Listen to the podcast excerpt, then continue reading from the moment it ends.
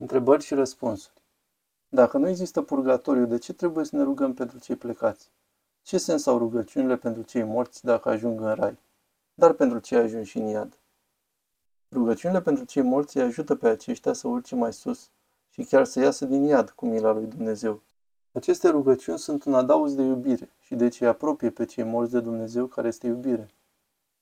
Referitor la rugăciunile pentru cei morți, este greu de crezut și chiar nu cred că acestea ar avea puterea sau rostul să salveze sau să purifice sufletele celor morți, adică să-L convingă pe Dumnezeu să facă asta, ca și cum Dumnezeu ar avea nevoie să fie convins.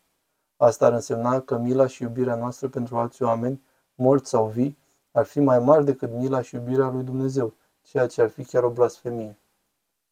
Ai o viziune greșită, iartă-mă că-ți spun. Citește pe Sfinții Părinți și toată tradiția bisericii.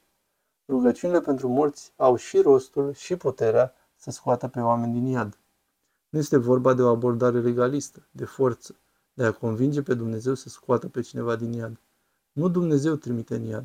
Iadul este alegerea noastră, nu a lui Dumnezeu. Părinte, cum să fac diferența între judecarea și vorbirea despre cineva? Pentru mine sunt una și aceeași. După dispoziția de ură. Da, este o linie fină. Toți au parte de darurile Duhului Sfânt sau harisme? Acestea se pot considera talanți? Dar cum știu dacă le am ca să nu le îngrop? Da, însă nu lucrează. Trebuie să facem programul duhovnicesc pentru a le activa. Ce se întâmplă dacă nu respect canonul, adică nu fac canonul dat de duhovnic sau de alți preoți? Crește energia demonică înăuntru tău. Cum să ai spor la bani? Nu e bine să căutăm asta, ci să ne lăsăm în voia lui Dumnezeu și dacă ne smerim, Domnul va avea grijă de noi.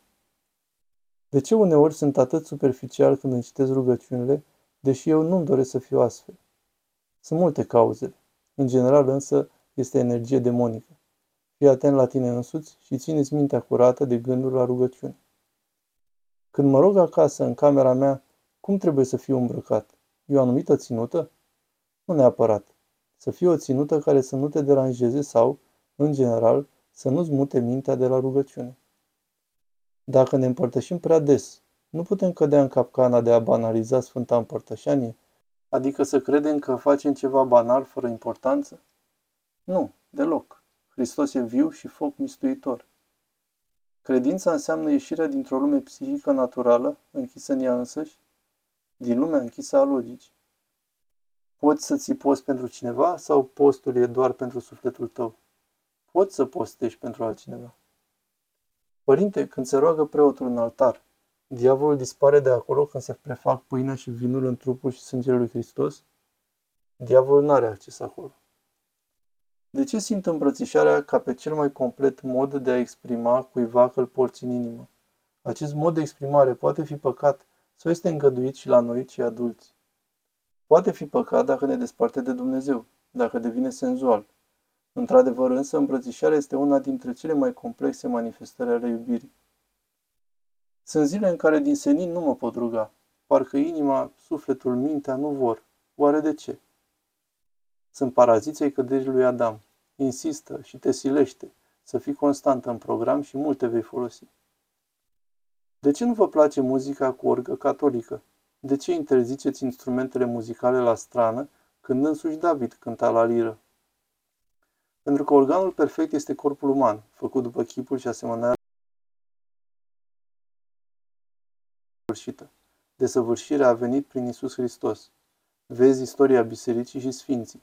Sfântul Vasile cel Mare, Sfântul Ioan Damaschin, Sfântul Cosma Poetul, Sfântul Roman Melodul și Sfântul Ioan Cucuzel, printre alții, care au introdus, au compus tropare și au sistematizat muzica psaltică.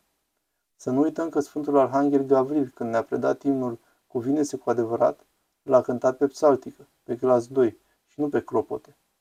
Orga generează depresie, sentimentalism melancolic și distruge iubirea. Vezi marazmul catolicismului în vest.